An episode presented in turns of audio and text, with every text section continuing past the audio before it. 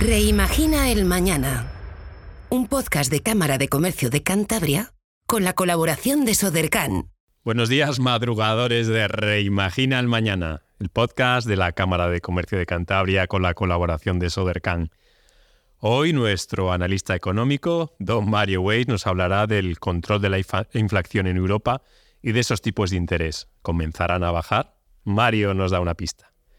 Estaremos con esas entrevistas especiales del proyecto Laboratorio Femina con África Álvarez y Tamara Sánchez, que nos hablarán de deporte y de un sistema de autolavandería especial y responsable. Y Óscar Pérez Marcos nos hablará de economía circular gracias a un proyecto de fabricación de, cerveza Pilsen para los entendidos. Buenos días, Mario. Buenos días, Cantabria. Habla Mario Weiss, consultor del Banco Mundial. Hoy les voy a hablar de un tema importante. ¿Qué está pasando con la inflación en Europa? ¿Hemos logrado domarla y ya podemos estar contentos y pensar que los tipos de interés van a empezar a bajar como queremos todos? ¿O será prudente por parte de los bancos centrales esperar un poco más hasta asegurarse que la bestia inflacionaria esté controlada? Los últimos datos que tenemos son interesantes, porque aunque ha funcionado en general la dura política monetaria llevada a cabo por el Banco Central Europeo de subir los tipos de interés, esto ha logrado enfriar la economía. Al subir los tipos, ha bajado el consumo, ha bajado la inversión y la inflación, que estaba muy muy alta, ha empezado a bajar. Pero sin embargo, se está rebelde a bajar por debajo de, por acercarse al nivel conveniente del 2 al 3%. Y se empieza a notar, y esta es la mala noticia, presiones por parte de aumentos salariales en Europa que hacen pensar que la inflación no va a bajar. Al, tener aumentos salariales importantes, no tanto en España, que también empiezan a subir de a poco los salarios, sino en el norte de Europa por la presión sindical, los costes laborales de las empresas han subido y eso se ha notado en un recalentamiento de los precios. O sea que habrá que estar muy atento. En este momento el tema de la inflación alta no depende tanto de la energía de Putin, que está más controlada, el tema del petróleo, sino a presiones de, consumo y salariales en muchos países de Europa, ¿no? Entonces, bueno, el Banco Central tiene que esperar un poquito para bajar los tipos de interés que esto se consolide. En el caso de España, y hemos comentado varias veces que nos hemos beneficiado de una inflación más baja que la europea, derivada de no depender tanto del petróleo de Putin y de tener renovables, sobre todo viento y sol, y sobre todo de que la, moderación salarial, los salarios han subido muy por debajo de la inflación. Pero claro, en un país con salarios tan bajos, de los más bajos de Europa, esa moderación salarial tiene un límite y es lógico que los trabajadores, los sindicatos y la gente que vive de una nómina demande una recuperación después de esa caída importante. El problema es que si la inflación no baja, los tipos de interés no pueden bajar. Y en ese sentido los economistas coincidimos que hay que ser prudentes. Dentro de las causas de la inflación, el consumo es otro factor, eh, es un factor que sí se, se, empieza a percibir estos días de que está bastante dinámico, también tiene que ver con Black Friday, la fiesta de Navidad, por supuesto, temas estacionales, pero ese es otro factor que también se ve bastante, bastante activo, un aumento del consumo, que evidentemente puede provocar eh, una inflación, y en cambio las noticias buenas son que como el petróleo se ha estabilizado, ha bajado un poquito, desde el punto de vista energético, esa presión no tiene tanta fuerza. Sin embargo, como siempre les digo, lo más relevante para explicar la inflación europea es la fiesta partipachanga de emisión monetaria de los bancos centrales. ¿Y cómo está ese tema de la emisión monetaria? Tradicionalmente el Banco Central Europeo, desde Lehman Brothers, había bajado los tipos de interés al cero patatero y comprado deuda de los gobiernos para inyectar alegría en la economía. Y en el último año y medio ha, ha tenido una política monetaria contraria, que es correcta, restrictiva, de dejar de emitir, y se empieza a ver con cierto rezago los éxitos de esa política monetaria contractiva. Ustedes saben que cuando se deja de emitir o cuando se cambia de política monetaria, los resultados no son pim pam pum, sino que demoran.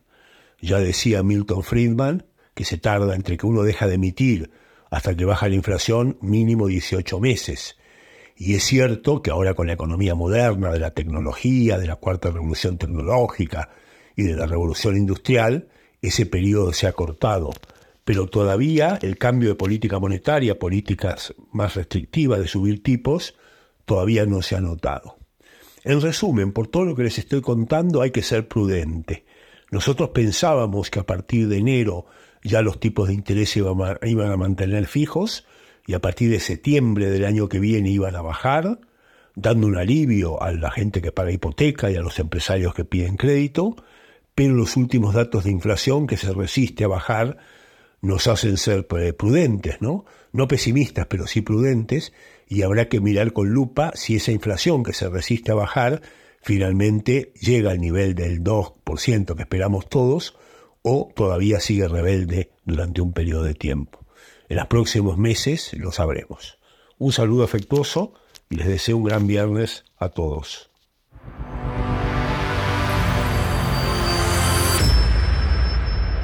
Y continuamos con nuestras entrevistas especiales, eh, preciosas entrevistas ¿no? que estamos desarrollando estas últimas semanas con personas que están mujeres, que están desarrollando ese, ese programa, ¿no? porque participan en el Laboratorio Fémina de Sodercan. Estamos con Tamara Sánchez. Buenos días, Tamara. Hola, buenos días. Autolavandería Marsa. Sí. Ahora explicamos lo que, en qué consiste el proyecto. Y estamos también con África Álvarez. Buenos días. Buenos días. un desarrollo no de una actividad deportiva, sino de un software deportivo. Así ¿vale? Que muchas veces ahora, y yo mismo me equivoqué, no es una camarita que te ve y no, no, es otra cosa, ¿no? Otra cosa importante, sobre todo para, para adquirir un certificado ¿no? de, de nivel y para esos deportistas que, que, en algún caso no pueden acreditar las acciones que, están de, que han desarrollado a lo largo de su vida profesional. Tamara, ¿por qué te presentas a Femina y en qué consiste tu proyecto? ¿no? Porque tu proyecto ya está en marcha hace seis años, nació hace seis años y lo hablamos, ¿no? ¿Por qué si ya está no consolidado, pero sí está en una fase de desarrollo madura? Mi vida, laboral es la que en este, en este sector es el que empezó hace 10 años. Y bueno, pues eh, al ir conociendo lo que es una autolavandería en un local, como conocemos todos, he ido viendo las necesidades que pueden tener los usuarios o las familias que, que las utilizan y entre ellos pues eh, surgió el, ver uno de ellos que hay zonas en las que se carece de este servicio porque es inviable poner algo así, porque se necesitan unos costes fijos que no generarían los beneficios suficientes para ellos. Eh, ves la dificultad de venir a realizar ese servicio personas mayores que no tienen una buena accesibilidad. Oh. Eh, bueno, en fin, llegó la pandemia y pude palpar de primera mano las necesidades económicas de muchas familias de, mi barrio, de la zona donde yo soy. Yo vivo en un barrio de Torrelavega, en el barrio Coadonga, y como teníamos que tener abierto porque éramos de, primera necesidad, eh, bueno, pues es donde yo me daba cuenta que quienes salían a hacer ese servicio pues eran familias que necesitaban un ahorro en casa, un apoyo económico. Y de ahí se me ocurrió la idea de ponerle ruedas a mi negocio y montar una autolavandería móvil que está formada por dos lavadoras y dos secadoras y es totalmente autónoma y transportable. Una inversión enorme ¿no? para el desarrollo de una actividad. En, Para hacer una simple idea, por eso te digo que el proyecto no nació hace seis años, el proyecto nació después de la pandemia porque mi negocio funcionaba, entonces era algo que yo sabía que el mundo de las autolavanderías funciona y que si quieres va en crecimiento siempre porque cada vez vivimos en una... Eh, necesitamos economizar en el tiempo, vivimos en una sociedad más rápida, eh, lo utilizan tanto hombres como mujeres, diría Más hombres, ¿no? Sí, más hombres que mujeres, pero hombres que tienen a su mujer en casa y colaboran con ella en este tipo de, de, labor, que siempre está como ligada a la mujer, pero en este caso hace que funcione más el hombre. Y bueno, pues eh, hombres que viven solos, es economizar en el tiempo. Económicamente, eh, el, utilizar las autolavanderías sale más económico que lavar en casa después de, la, de, los elevados costes que tenemos ahora en los suministros del hogar. Nos estamos volviendo continentales, ¿no? No tener una lavadora en cada vivienda y tener una lavadora común, pero en este caso que se transporta. pero hablabas de la parte económica, ¿no? Esa, eh, vamos a ahorrar. Eh, hablabas también de personas con necesidad. Sí. ¿Cómo haces viable un proyecto de este tipo, no? Porque muchas veces esa negocio responsable o social, a veces es difícil hacerle económicamente viable. Hombre, te apoyas también en el negocio físico, sí. pero es complicado, ¿no? ¿Quién, qué, cómo, se hace? Bueno, pues de ahí es donde desde el laboratorio Fémina me, metí en este programa y ahí me están ayudando a enfocarlo de, pues de una manera viable, me están ayudando a, conocer mi proyecto, a, que, a conocerlo yo y a que se dé a conocer. Y bueno, pues eh, de la mano de instituciones y de ayuntamientos y asuntos sociales, pues que son al final quienes velan un poco por, la, por el bienestar de estas familias, pues trabajamos de la mano y podemos dar este servicio a las familias que no, que no pueden tener una higiene digna, que bueno, al final no es un capricho ni una necesidad, es, es, es algo, es un derecho que tenemos cualquiera un servicio de cercanía para personas con necesidad, ¿no? que intentamos hacer viable gracias, gracias a esos ayuntamientos ¿no? y a servicios sociales que apoyan económicamente, porque si no sería difícil, sobre todo que esa tasa de retorno de tu proyecto empresarial, hacerle viable. África, buenos días de nuevo. Buenos días. Hablamos de deporte. Nuestro podcast también está enfocado mucho a deporte. Hemos tenido varios, varios deportistas profesionales, olímpicos también, con los que hemos hablado, porque siempre todos nos han comentado que su vida profesional acaba en un momento, que la federación les da una beca y una beca a veces si, se está, si están de alta en autónomos, si no, ni siquiera se le ingresa, no es, una, es un requisito en algunas ocasiones. Y vosotros dais una vuelta de tuerca, ¿no? Una vuelta de tuerca para que esos deportistas puedan acreditar, puedan acreditar su, su valía, ¿no? Pero bueno, su, su, esa parte técnica, ¿no? Que, de desarrollo y que les sirva, que les sirva para algo. ¿Para qué y cómo, cómo trabajáis? Bueno, pues nosotros eh, somos deportistas retirados y llegamos a un momento de nuestras vidas en el que vimos cómo eh, no teníamos nada y saltábamos al mundo profesional y nos encontrábamos pues más solos que la una y con un currículum vacío, porque salvo decir que habíamos hecho deporte o poder colgar el palmarés deportivo y y muchos tenían el palmarés alto, pero otros habíamos a lo mejor invertido. en la espalda y dice, cuando necesites algo... abierto estás al mundo eh, Llámame si me necesitas, pero abierto estás al mundo. Y nosotros, claro, nos encontramos que todos habíamos invertido a lo mejor la misma cantidad de tiempo y no todos habíamos a lo mejor conseguido el mismo palmarés deportivo. Entonces era un momento injusto y de mucha incertidumbre.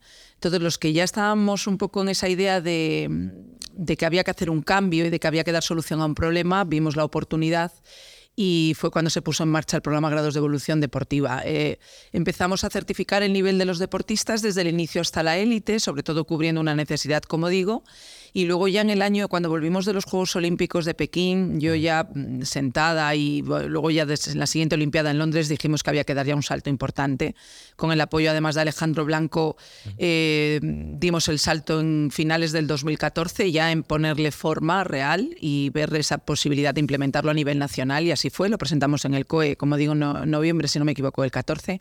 Y en el 2015 empezamos a trabajar, a generar todas las estructuras técnicas, tácticas, perceptivo-motrices, de conocimiento del medio, del entorno, de las capacidades físicas, porque al final había que generar y generamos el primer sistema de certificación deportiva global para todos, federados o no federados, desde el inicio hasta la élite más absoluta en cualquier punto de España.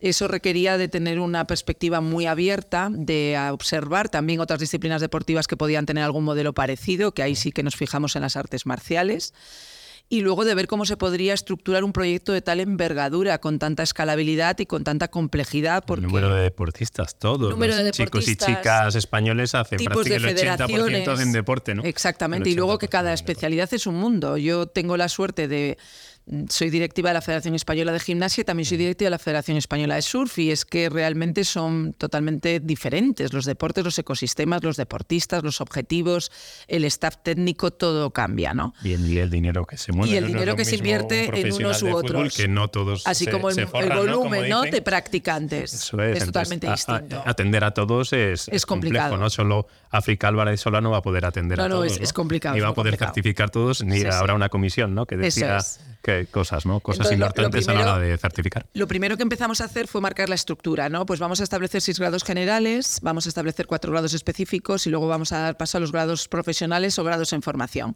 Los seis grados eh, generales, digamos que empiezan en el grado 1, 2, 3, 4, 5 y 6 y el grado 6, para que os hagáis una idea, es lo que hoy conocemos como el cinturón negro de karate, el grado 6 de karate. Eh, la simbología son aros olímpicos colocados en vertical, van adquiriendo diferentes colores, desde el blanco, que es el pregrado, grado 1 amarillo, grado 2. Seguro que todos estáis imaginando los cinturones de karate, es maravilloso, porque sí que hemos conseguido generar esa uniformidad entre todos. Ahora tenemos a un deportista de surfing que tiene un grado 3 de surf, pero puede tener un grado 4 de snow o puede tener un grado 3 de gimnasia. Es maravilloso esa sinergia que tenemos. Cada federación deportiva española o cada comisión de esa especialidad deportiva nacional, que está compuesta por un mínimo de 10 personas de especialistas y expertise de esas especialidades deportivas, desarrolla los objetivos a cumplir en cada grado. Cada grado requiere superar unos objetivos técnicos, tácticos, perceptivo-motrices, de comportamiento, de conocimiento del, del medio, de las reglas, de los materiales, para generar un deportista completo. Y cuando digo completo es física y mental, emocionalmente y en valores. Para nosotros es muy importante porque todo suma. Estamos creando personas certificando nivel deportivo, pero también el objetivo que tiene un deportista en su club para superar su nivel, eh, de ese examen que va a tener a lo mejor a final de temporada, pues requiere que mm, se fije en ese objetivo también como una base metodológica. Si yo tengo un nivel 6, cobro más. ¿Para qué me, para qué me sirve la certificación? Una certificación te sirve para tener valor. Cuando una persona se certifica, sea en el área que sea, del inglés, de las artes, de lo que sea, es darte valor, es un activo personal, una certificación, sobre todo si viene certificada por un sistema de prestigio avalado. Entonces, cuando tú tienes más valor, tienes más oportunidades de empleo, tienes más posibilidades de acceso a formaciones. No solo en deporte. No solo en deporte, es más, el objetivo de los grados de evolución deportiva cuando tienes una certificación es que el deporte puntúe.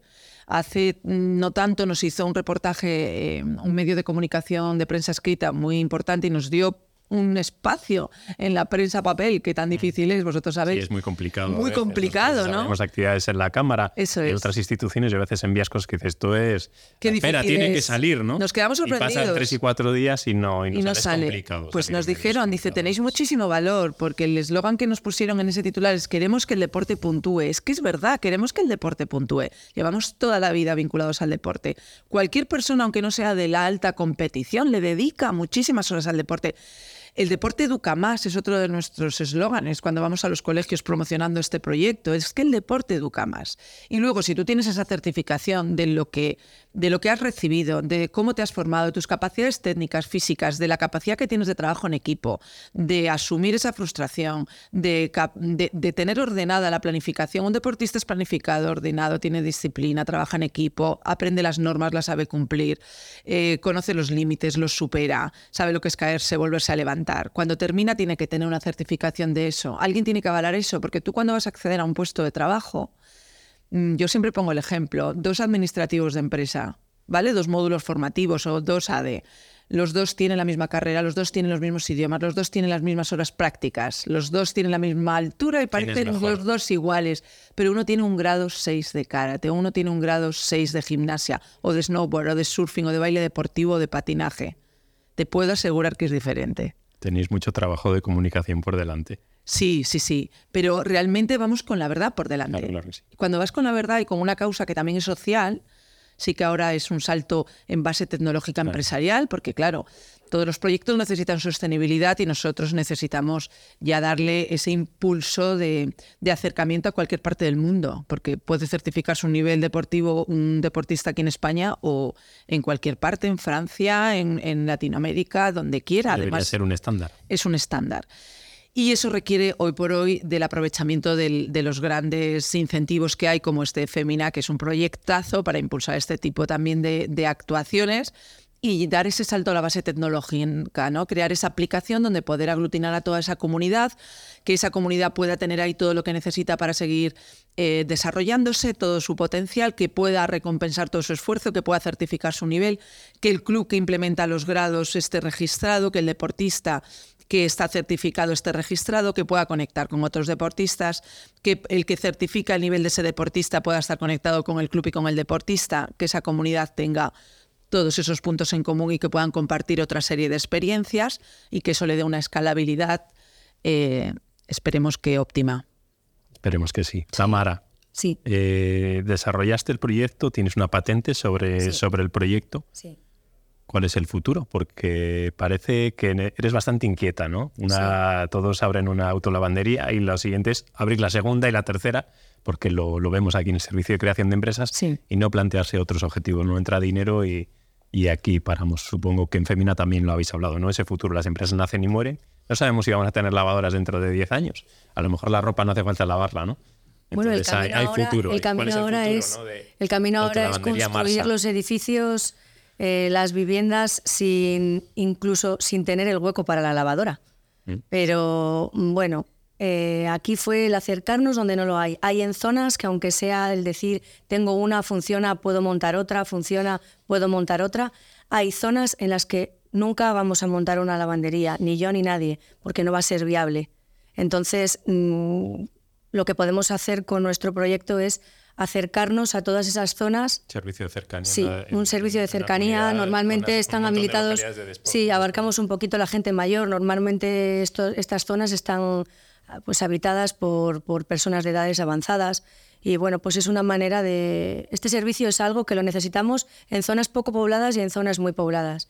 Y es manera de salirnos un poco del estándar. También ese, no sé si llamarlo estigma, de que lavamos en casa y mi mujer lava en casa, tenemos 75 años y esto va a seguir siendo así, ¿no? Pues a ellos se está rompiendo, se está rompiendo. Y el, a veces la, la, vergüenza, ¿no? De decir, utilizo un servicio innovador o fuera de casa cuando, no lo sé. No sé, es algo, no sé, hemos intentado hacerlo de la forma más sencilla. Mm. Hemos intentado romper barreras. Eh, acercarnos nosotros a las familias usuarias de estos servicios y que no tengan que acercarse ellos. Podernos acercarnos a familias vulnerables de una manera en la que nadie sepa que esa persona está necesitando o está recibiendo ayuda de, asuntos sociales o de alguna institución o ayuntamiento.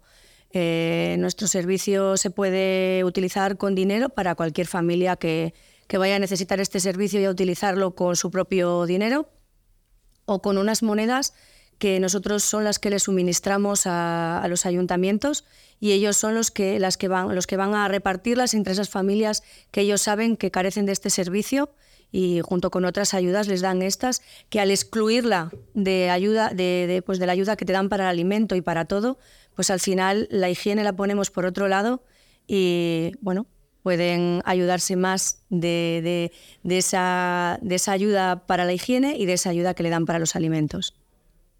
África, el futuro, ¿no? Futuro en cuántos miles de millones de personas que hacen deporte, ¿no? Que querrán certificarse al final. hablábamos al principio, la danza. La danza está certificada. Te dan una tarjetita con unos sellitos rojos de la academia, que suelen hacerlo aquí en el Palacio de Festivales todos los años. Van ahí el grupo de niños y niñas a, evaluarles, ¿no? Al final, en edades tempranas casi todos aprueban, ¿no? O todos prácticamente para incentivar la continuidad, pero llega un momento en que esa certificación es compleja. A ver, nosotros siempre decimos el futuro puede ser eh, diferente. Entra a formar parte de esta iniciativa, ¿no? Eh, nosotros tenemos la suerte de que la escalabilidad del producto, por así decirlo, del proceso de certificación, es interminable, porque un deportista empieza certificando su nivel. En el momento en que ya termina de certificar su nivel, sigue dentro de la comunidad porque necesita formarse más, necesita adquirir otra serie de conocimientos, necesita consultoría para su vida profesional, necesita sentirse seguro, no sentirse solo y nosotros estamos ahí. Luego empieza a trabajar y necesita seguir ampliando eh, sus conocimientos, necesita a lo mejor patrocinio, necesita a lo mejor más accesibilidad a ciertos, a ciertos entornos y una vez que pasan de la certificación, digamos que esa persona entra a formar parte de ese programa de una, de una manera continua, recurrente, como una membresía anual y no solo ya forma parte del deportista certificado, que fue en su día un, un, deportista en proceso de certificación, sino que ya a lo mejor está él certificando a otros deportistas o simplemente está dentro de la propia comunidad y dentro de la propia aplicación porque está haciendo uso de todos los servicios que se le pueden aportar. Y ya no está solo, ¿no? El futuro es diferente. Nosotros a toda esa comunidad eh, le llamamos Sport Spirit es nuestra, digamos que grados de evolución deportiva es el proceso de certificación, es la certificación en sí, es por Spirit, es esa comunidad que les une a todos ellos. Sport Spirit tiene además actuaciones muy concretas de yo necesito esto, pues yo te ayudo. Entonces son muchas cosas que van de forma paralela totalmente vinculadas al programa.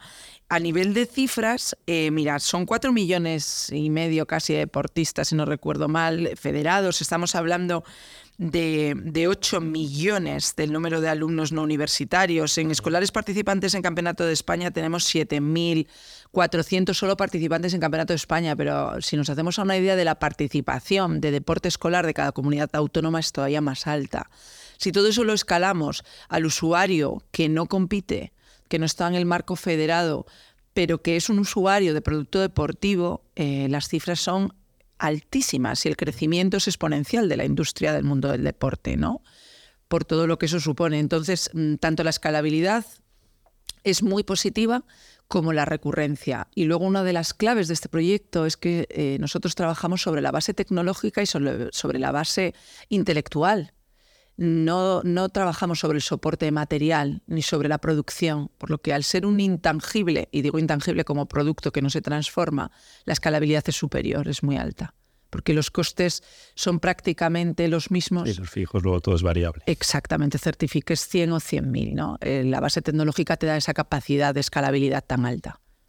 Muchas gracias, Tamara, por estar aquí con nosotros, por participar en Fémina, que lo hablamos ¿no? al final de todas las entrevistas continuará, seguramente, ¿no? Eso le pedimos a Sodercan que continúe, sobre todo para generar ese colectivo de mujeres empresarias, que hay una asociación de mujeres empresarias, pero que aún más estén unidas para, sobre todo para colaborar, que nos cuesta mucho colaborar en Cantabria, y para ir a entidades a, pedir, ¿no? A pedir, a pedir apoyo, como lo que, lo que estáis recibiendo ahora desde Sodercan gracias al programa Femina. Muchas gracias, África, también. Muchísimas gracias. Y mucha suerte a las dos. gracias.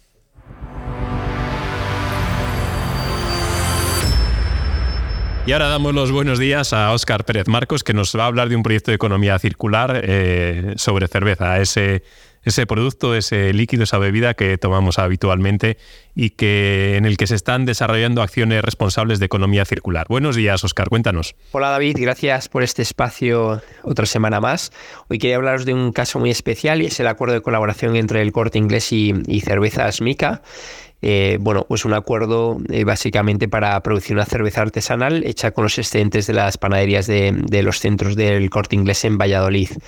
Eh, bueno, Cervezas Mica tiene mucha trayectoria y, tradición en este, en este aspecto y bueno, lo que busca este proyecto es genera unos beneficios sostenibles, tanto porque se ahorra en la superficie cultivable de grano, como por el aprovechamiento del pan no vendido, ¿no? que se utiliza para elaborar un nuevo producto y se, evita el desperdicio alimentario.